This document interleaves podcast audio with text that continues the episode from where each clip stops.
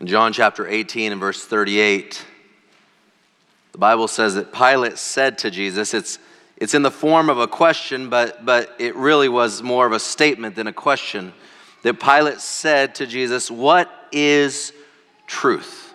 What is truth? An absolutely virtuous question in, in many settings and, and situations, but, but at the same time, it's a question that can be a very dangerous question. And it is all based on the timing of when this question is asked, and in the moment and in the setting in which this question is asked. I've been recently reading, going through the book uh, by Daniel Pink called When The Scientific Secrets of Perfect Timing.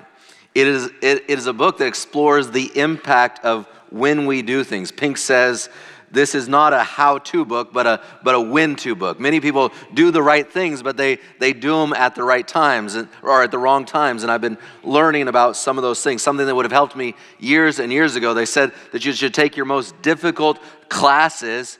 If you're a college student, you should take your most difficult classes after 11 a.m. Studies have shown that students that take their classes after 11 a.m. actually do better in those harder classes. I wish I had known this. I took a semester of Greek at 8:30 a.m. and it explains a whole lot uh, now why I got the grade that I did. It also, he also speaks about how that no high school classes should begin before 8:35 a.m. That we as adults should do the majority of our analytical work in the morning and our more creative work in the later afternoon or evenings, and avoid the trough that is the afternoon. If you're trying to set a personal best in a, in a swimming race or a running race, you should do this in the evening, as the majority of records that are set in the world for these types of races happen after dark in the evening. It is all about timing. The question, what is truth, is also all about timing. It is a virtuous question for a five year old who is, who is asking a question of knowledge, asking a question to gain knowledge of the world that they are in. What is this truth? They want to know, gain knowledge. It's a virtuous question then. They are seeking knowledge to understand their world. It is virtuous for the high school students sitting in Mr. Soper's Bible class or another Bible class in one of our schools in their desire to, to make the truth that they've learned their own and not just that of their parents. They ask, What is truth? It is virtuous for the, for the individual that is, that is hitting rock bottom in their life and they want to analyze what is the truth in my life that I'm following. I was speaking to an individual actually just this past week who was sharing a story with me. I've known this person for a while, but I did not know this story about the time when their life kind of started to turn in a different direction and they had been pulled over for uh, driving under the influence and while they're pulled over, they searched the car and they found a weapon in the car. And suddenly, this individual was, was not only facing a DUI, but a felony charge. And at that point, they asked themselves this question What's going on in my life? They were examining the truth that they were following in their life. That is a good time to ask that question. What, what truth am I following? How am, what truth am I going to live by? But the question, what is truth, can also be a dangerous question when it's asked in the wrong, uh, in the wrong setting at the wrong time. And I want to explore that today with you. In all four Gospels, Matthew, Mark, Luke, and John, there is an account of Jesus before the Roman governor over Israel that we know as Pontius Pilate. Pontius Pilate ruled in Israel from, from 26 AD to 36 AD. And in all four accounts of this encounter that Jesus had with Pilate just prior to his death, you, you may recall that, that Jesus was brought before Pilate. The Jews wanted him condemned to death, but they needed the permission of the Roman government in order to do this. And so they brought him before Pilate. And in all four accounts of the Gospels, we see that, that Pilate comes to the conclusion that Jesus is not deserving of the death that the Jewish leaders are calling for. He comes to this conclusion we see through the conversations that he has with Jesus, through his observation of Jesus, and by other means. Matthew chapter 27, which Tim read for us this morning, Matthew chapter 27, beginning in verse 11, if you want to turn there again. Matthew chapter 27, and beginning in verse 11. Now Jesus stood before the governor, and the governor asked him, Are you the king of the Jews? Jesus said, You have said so. But when he was accused by the chief priests, that is Jesus, and elders, he gave no answer. Then Pilate said to him, Do you not hear how many things they testify against you? But he gave him no answer, not even a single charge, not even to a single charge, so that the governor was greatly amazed. In Jesus' silence, Pilate was beginning to be convicted that this man was innocent. He wasn't trying to defend himself. He wasn't, he wasn't standing up for his, his own rights. He was just silent before him.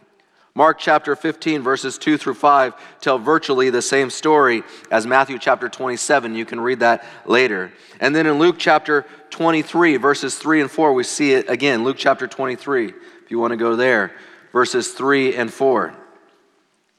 We read this. And Pilate asked Jesus, Are you the king of the Jews? And he answered him, You have said so. Then Pilate said to the chief priests and the crowds, I find no guilt in this man. But they were urgent, saying, He stirs up all the people, teaching throughout all Judea, from Galilee even to this place. But he said, I find no guilt in this man. Luke chapter 23, verses 13 through 15. Pilate then called together the chief priests and the rulers and the people and said to them, You brought me this man as one who was misleading the people. And after examining him before you, behold, I did not find this man guilty of any of your charges against him. Neither did Herod, for he sent him back to us. Look, nothing deserving of death has been done by him. Nothing deserving of death has been done by him. Luke chapter 23 and verse 22. A third time, Pilate said to them, Why? What evil has he done? I have found in him no guilt deserving death. Therefore, I will release him. Again and again, Pilate shows that the conviction, the movement of his heart, was to see the innocence of Jesus. In the book of John, though, we have the longest recorded interaction between Jesus and Pilate. In the book of John, chapter 18, verses 33 through 37. So Pilate entered his headquarters again and called Jesus and said to him, Are you the king of the Jews? Jesus answered, Do you say this of your own accord, or did others say it to you about me? Pilate answered, Am I a Jew? Your own nation and the chief priests have delivered you over to me. What have you done? Jesus answered, My kingdom is not of this world. If my kingdom were of this world, my servants would have been fighting that I might not be delivered over to the Jews. But my kingdom is not from the world. Then Pilate said to him, So you are a king? Jesus answered, You say that I am a king. For this purpose I was born, and for this purpose I have come into the world, to bear witness to the truth. Everyone who is of the truth listens to my voice. And the Bible then tells us that Pilate then went back and told the Jews that he found no guilt in him. And then later on, finally, in John chapter 19, verses 9 through 12, Pilate entered his headquarters again and said to Jesus, Where are you from? But Jesus gave him no answer. So Pilate said to him, You will not speak to me? Do you know that I have authority to release you and authority to crucify you? Jesus answered him, you would have no authority over me at all unless it had been given to you from above. Therefore, he who delivered me over to you has the greater sin. And then verse 12 says, From then on, Pilate sought to release Jesus. From then on, Pilate sought to release Jesus. It is obvious in these texts that the impression upon Pilate's hearts from his interaction with Jesus, from his observance with Jesus, Pilate is being shown truth the truth that Jesus was an innocent man, the truth that Jesus was, in fact, a king. I would say, in fact, that his very heart is being convicted. He's not only knowing this at a, at a logical and mental level, but his very heart is being convicted. He is believing in his core he is who he says he is. The reason I believe this is because history tells us, and history shows us, that, that Pilate was not scared to kill someone if necessary. Josephus writes of one incident that took place prior to this in which Pilate made a decision that the Jews were unhappy with, and so they began to protest against Pilate and against his decision. And so Pilate sent some Roman soldiers in amongst the Jews in disguise, and he had them have daggers on their side. And they had daggers on their side, and at the appropriate moment, uh, Pilate ordered them to reveal themselves and who they were, and they began to attack and kill the protesters. Scholars believe this is what is being referred to in Luke chapter 13, in which it speaks of Pilate mingling the blood of the Gentiles with the sacrifices of the Jews. Pilate is not fearful of putting someone to death, nor is he okay with someone challenging a decision that he has made. Just as I stated, these Jews were challenging his decision, and then he put him to death. And yet, Jesus has just said to them, You have no authority, said to Pilate, You have no authority over me. If Pilate was not convicted in his heart, then surely he would have put Jesus to death immediately for challenging him in such a way. Yet the Bible tells us that when Jesus said this to him, You have no authority over me, what was Pilate's reaction? He sought to figure out a way to release Jesus. What do we see happening in all of this? This story. I would say we see the Holy Spirit working on Pilate. But Pilate is hesitating, he's waffling in the situation. He's not listening to that conviction that is in his heart. He's not listening to the truth that is being spoken to him and is, is right before him. And, and so the Holy Spirit speaks truth to Pilate through another means, through another way. Matthew chapter 27 again. Matthew chapter 27 and verse 19. The Holy Spirit decided to work on work through an individual that many of us, the Holy Spirit still tries to work through, our spouse. In Matthew chapter 19, or chapter 27 and verse 19. The Bible tells us, and while Pilate was sitting on the judgment seat, his wife sent to him, saying, Have nothing to do with that righteous man, for last night I suffered greatly in a dream because of him. The Holy Spirit was working on Pilate's heart through the words of Jesus. The Holy Spirit was working on Pilate's heart through the actions and through the character of Jesus and through the demeanor and the presence of Jesus. The Holy Spirit is now working on Pilate's heart through his very own wife. His wife sends a message and says, I had a dream about this man, have nothing to do with him. He's a righteous man. Ellen White gives commentary on this moment. She says, Even now, listen to this, even now, Pilate was not left to act blindly a message from God warned him from the deed he was about to commit in answer to Christ's prayer. The wife of Pilate had been visited by an angel from heaven, and in a dream, she had beheld the Savior and conversed with him. Pilate's wife was not a Jew, but as she looked upon Jesus in her dream, she had no doubt of his character and his mission. That first line, though, even now, Pilate was not left to act blindly. In other words, the Holy Spirit was providing him further evidence of truth. Truth being presented to Pilate over and over and over again. Truth through the actions of Jesus, truth through the words of Jesus, truth through the, through the, through the message from the Holy Spirit through his wife. But at the end of everything, just before Pilate gives Jesus over to be killed, Pilate asks the question, or rather, he makes the statement as a way to avoid the conviction What is truth? What is truth? The way that Pilate asked it, y'all, is a great, is, is, is the question that the world asks as it abandons the truths of our Savior. What is truth? It's your truth, it's not my truth. What is truth? That question is dangerous in the moment when truth has been presented to us clearly and directly. When we've been convicted, when our hearts have been stirred, when we've, when we've seen the evidence of truth, when we've read the Word of God and we see the, the, the truth right before our own eyes, when our, when our hearts are convicted by God and we, we know that we should walk in a certain way, and yet we hesitate and we pause, when we understand what truth is and yet we, we refuse to submit and we ask that question, What is truth? At that point, that question becomes a dangerous question. Because it's no longer a question of true inquiry, it is now a question of avoidance of following the Holy Spirit. The Bible tells us in the book of John, chapter 14, the book of John, chapter 15, the book of John, chapter 16, that the Spirit, the Holy Spirit, is known as the Spirit of truth. And in John, chapter 16, and verse 13, the Bible tells us that the Holy Spirit will come and will lead us into all truth. Those nudges, those, those, those, those, those, those urgings that we sense in our hearts and in our lives and in our minds at certain moments as we go through our through our days at certain times in, in the journey or course of our life that is the holy spirit desiring to speak truth and to guide us into all truth.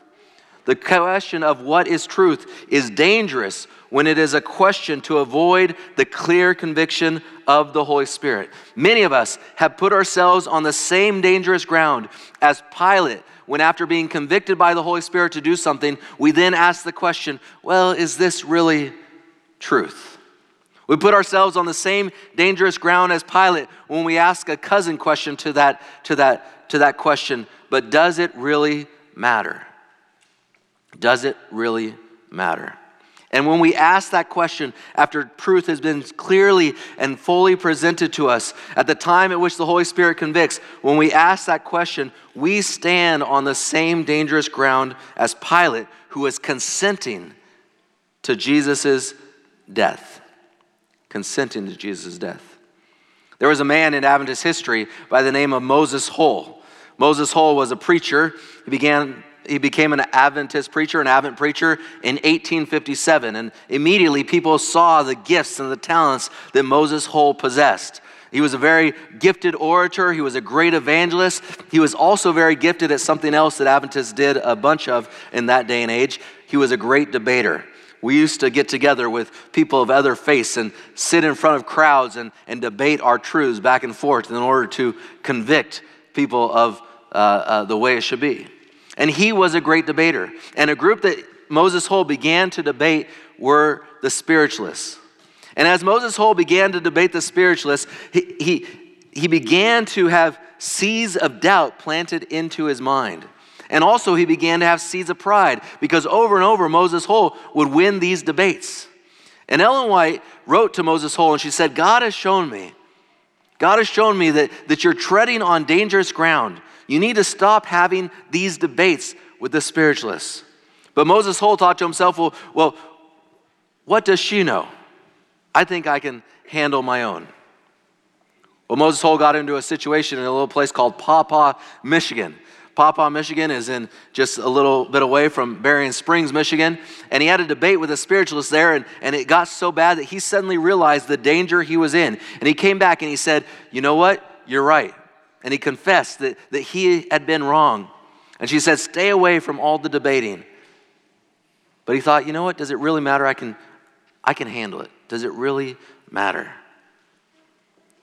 To pause and to ask questions of does this really matter? Or, or is this really truth? In the moment in which we've been shown that it is truth, we place ourselves on dangerous ground, on the edge of our own destruction. Moses Hull continued to debate, and as he debated more and more, the doubts began to grow in his mind. In 1863, Moses Hull preached his last sermon up in the Northeast, an evangelistic sermon. He preached it, and then he walked out of that pulpit, and two weeks later, he renounced everything that he had believed in. Everything he believed in became part of the spiritualist movement. He'd been convicted by the Holy Spirit that there was something wrong and that he should stay away from it, but, but something in him said, you know what, it's not that bad, or, or I can handle it, or I can control it, or, or is this, does she really know what she's talking about? When God has presented truth to us, when we've been convicted, when there's been some sort of prodding by the Holy Spirit in our lives in some way, and, and we walk away from that saying, you know what, does it really matter? We place ourselves on dangerous ground. This week, as we go into what is known as Holy Week within Christendom, and as next week we prepare on Friday night and on Sabbath, we, we remember the gift of, of Jesus' death and we remember uh, his resurrection and that we can have new life in Jesus through his gift and through his death and through his resurrection. But as we walk towards through this week, I would like us to ponder in our hearts this question Is there truth the Holy Spirit has been convicting me of that I have been avoiding, that I have been denying, that I have been hesitating on? Is there, being, is there a truth even right now, maybe, that you're being convicted of and, and, and, and you're hesitating to respond to that conviction? Maybe the Lord is showing you something in your life, is showing you some, some area of your life that you need to surrender to Him. Maybe you're feeling uneasy about something that's happening in your home or something that's happening in your workplace. Maybe it's more than unease. Maybe you know that something that's happening in your home or something that's happening in your workplace is just downright wrong. Don't push that aside. Don't dodge that conviction with the question, well, does this really matter? Or, or maybe it'll all be okay. Surrender that to God even now in this moment even now in this moment? Is there some sin, some struggle that you're having? God's convicting you of. Surrender it to God. The focus of this story, the way we often look at the story of Pilate, is we look at the story and we look at the story of Pilate and we, and we see what Pilate didn't do. How he didn't protect Jesus, how he didn't save Jesus. We look at him within the context of, of that evil. But can I close with this? The very reason why Pilate's dilemma, as we may call it, was a dilemma, was for the very reason that Jesus loved him. Let us not forget this. The reason Pilate was being convicted by the Holy Spirit, the reason why Pilate's wife was given a dream warning him to stay away from Jesus, the reason why Jesus responded and spoke directly to Pilate was because he loved Pilate and wanted to save Pilate. We think about what Pilate didn't do, but we miss what Jesus and what the Holy Spirit and what God were trying to do in the story. Even in this moment of, of, of Jesus' trial, they were trying to save Pilate's life because he loved him. That's the thing. If you're under the conviction of the Holy Spirit, even at this moment, it's not because God is angry at you. It's not because God wants to, you to be miserable. It's not because God wants you to, to feel punished. It's not because God wants to take away some, some joy or some, some happiness in your life. The reason why you're under that conviction is because God loves you with all his heart, and he knows that next step could be the edge of the precipice. And just as he longed to save Pilate for eternity, he longs to save you. I talked, started the sermon by talking about timing, that timing is, is everything. If your heart is under conviction right now, then the right time to respond to that conviction is right now. If there's some sin in your life that you want to surrender and you want to let go of, and God wants you to let go of that, the time to surrender that is right now. If there's some lie you've been believing from the devil, some, some truth that you've been that you've avoided because it makes you uncomfortable or it makes your life more difficult by the setting or the context that you are in, God wants you to surrender that to Him right now and to trust Him. Timing is everything, and when it comes to the conviction of God, the right time is always immediately when you sense that conviction. Moses Hull sensed the conviction of the Holy Spirit, but he hesitated, and it led to his ruin. Pilate sensed the conviction of the Holy Spirit over and over and over again throughout that night, through many me- methods and through many means. He sensed the conviction of the Holy Spirit, yet he hesitated, and it led to his ruin. If God is convicting you of something, then allow him to take it even now. Surrender it to him. Allow the Spirit of God to speak to your heart and to convict you. And then say, The time is right for me to let it go now. Let us pray. Jesus, we thank you for the conviction that comes from the Holy Spirit. And maybe there's someone in here right now that is being convicted of some area in their life where they need to surrender to you. Let us not be like Pilate. Let us not be like Moses Hull. Let us not be like ourselves, who probably so many times have, have hesitated in the face of conviction. But Lord, let us heed the promptings of the Holy Spirit. Let us heed the truth of God's word that we know. Let us heed your voice and say, Lord, I'm ready to surrender this to you.